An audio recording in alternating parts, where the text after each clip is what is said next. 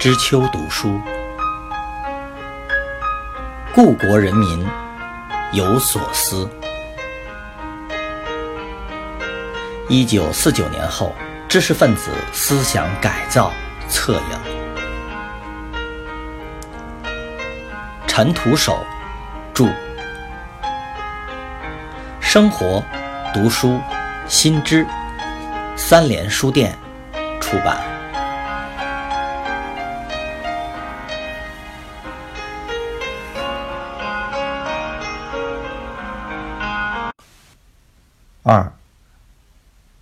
一九五四年、一九五五年，只要见到中央部门来人，马寅初都会说：“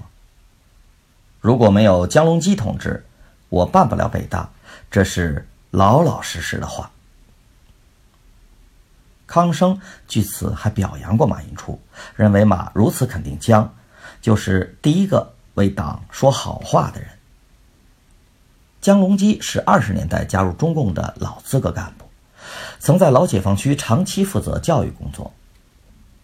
一九五二年的十月，由中央调派到院系调整后的新北大，出任党委书记兼副校长。他的行政级别与市委一些领导相近。江隆基一上任，就赶上北大从城内搬往城外燕京大学的旧址。燕京原有的家当不够用，新建筑又迟迟不能完工。上级又迫切希望在当年十二月初开课，在这期间又频繁地遇到一系列的突击任务，如俄文速成学习、全校的调查研究、中苏友好月、工资调整、大规模采用苏联教材等，把江隆基弄得疲惫不堪。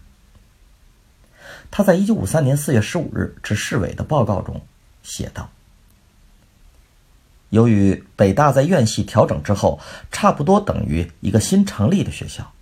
各方面的准备都很不充分，这就使我们的工作完全处于被动状态。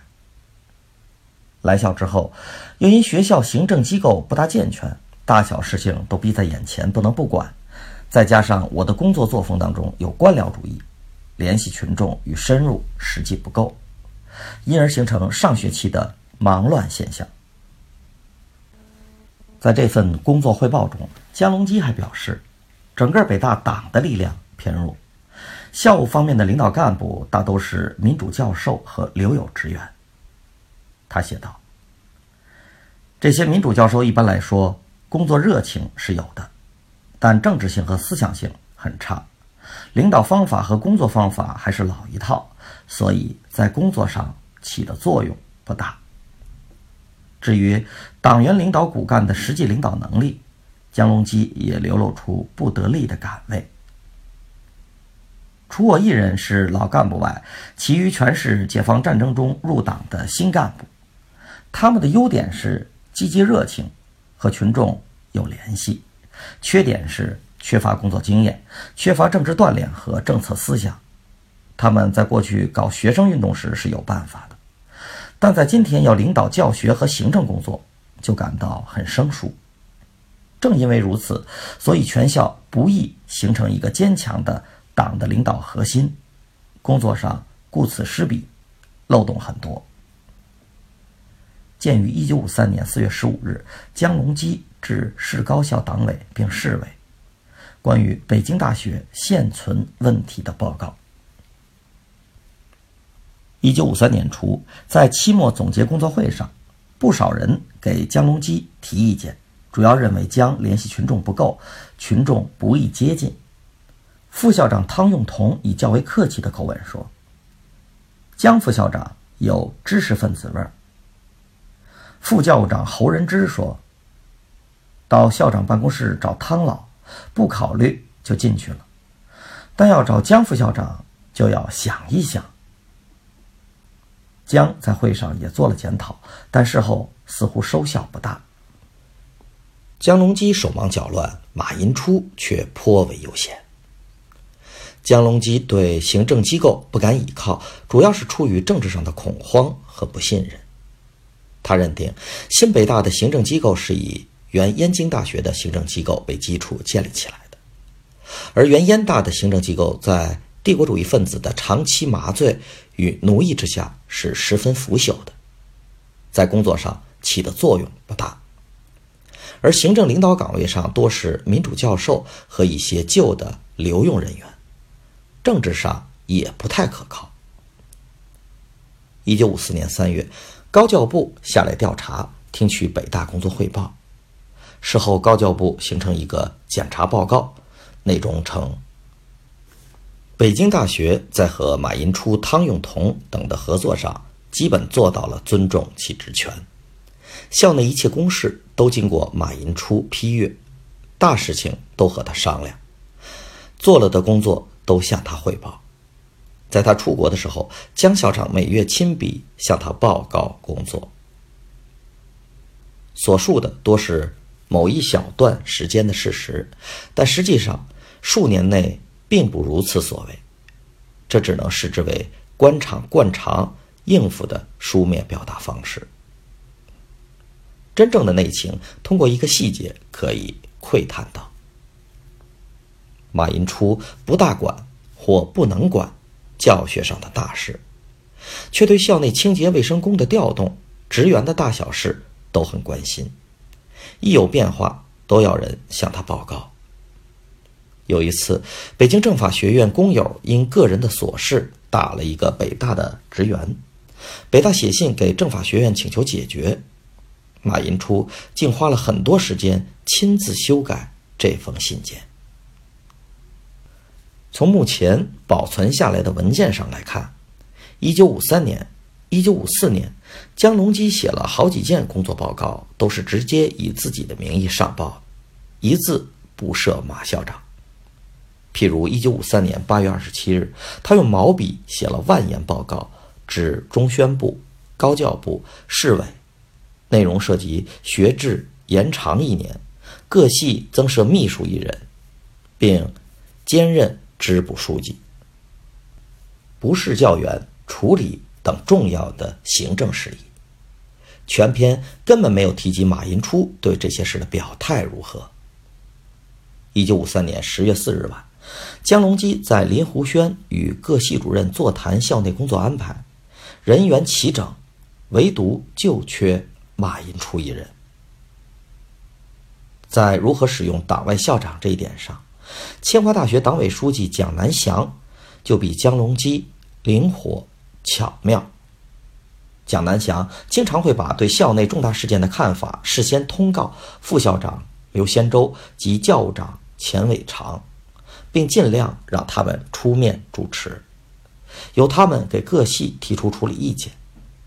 这种沟通方式极为有效。刘先洲的工作热情比冷落的马寅初要高涨许多。据高教部、教育部1954年3月24日北大、清华、师大三校重点检查统战工作简报中介绍，蒋南翔与刘先洲共同管理教学，蒋南翔主管政治及人事工作，刘先洲则监管总务、图书馆、校长办公室。刘对这样的分工是满意的，因而，在工作中发挥了积极性。检查各系教学计划的会也主动由刘主持。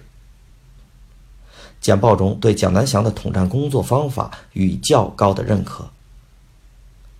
南翔同志经常将自己对校内各种问题的看法讲给刘先洲听，以促进思想上的一致，便于他从思想上接受党的领导。那几年，马寅初在北大的境遇可以说用“孤寂”两字来形容。细翻北大五十年代中期档案，可以发现上下重要沟通时，往往都愿意绕过他这一关。偶有例外的是，因高教部大学教育司一科长不通过北大的校方，擅自决定聘请苏联专家与刘助教的数目与专业。高教部副部长杨秀峰，一九五三年五月二十四日为此向北京市高校党委会书记李乐光写信致歉，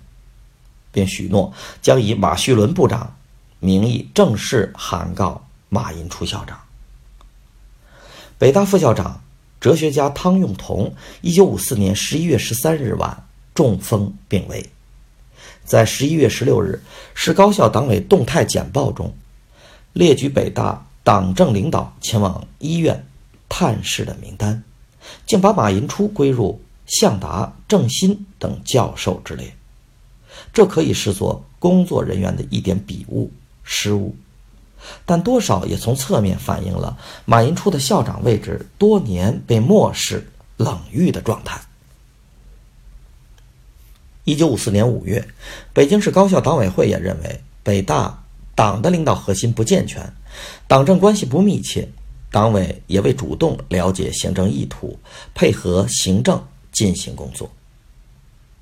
说及原因，是因为北大党委片面地强调行政方面水平低，小资思想浓厚，对他们指责多，帮助少，缺乏支持。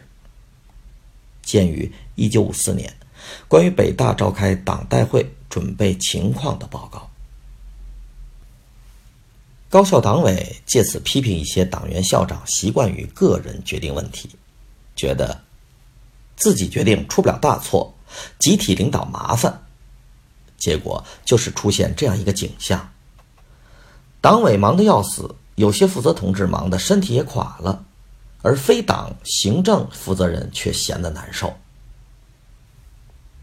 市委大学部一九六一年回顾几年来教育工作总结的报告语：市里对江龙基的工作方法也是存有一定看法的，但碍于江的老资格身份而有所容忍。在市高校党委工作报告中，对江的内部评论一直不高。少数同志背着老资格的包袱，自以为是。北大的江龙基副校长。自恃在掌握政策、思想意识、工作方法等方面的修养差不多了，不能虚心接受大家的意见，教学改革进展延缓了，就产生了消极情绪。市里领导由此形成对北大领导层现状的看法，这种评价持续了相当长的时期。北大集体领导不健全，党政关系不密切。干部及党员认识都不一致，行政党委各部门间工作中配合不够，学校领导上的决定无法深入贯彻，致使教学工作稳步不前，相当一部分干部滋长了消极情绪。鉴于1954年高校党委常委会议文件第七号《高等学校党员、校院长学习四中全会决议检查思想情况》的报告。江隆基时常抱怨高教部、市委对他支持不够，自嘲为“过渡时期的校长”，强调许多客观困难，这让市委颇有些恼火，双方矛盾持续甚久。江龙基又因高教部不调给得力的干部，常对高教部的干部发牢骚，说：“又要马儿好，又要马儿不吃草。”高教部也认为江龙基与上级的关系不够正常，对上级机关的检查和批评不够虚心。鉴于一九五四年七月一日市高校党委办公室四中全会决议学习第一阶段总结材料，而马寅初夹在其间，上下不得参与过问，小心观察着两边的形势。不敢随意表态，只能高挂悠闲无事的姿态。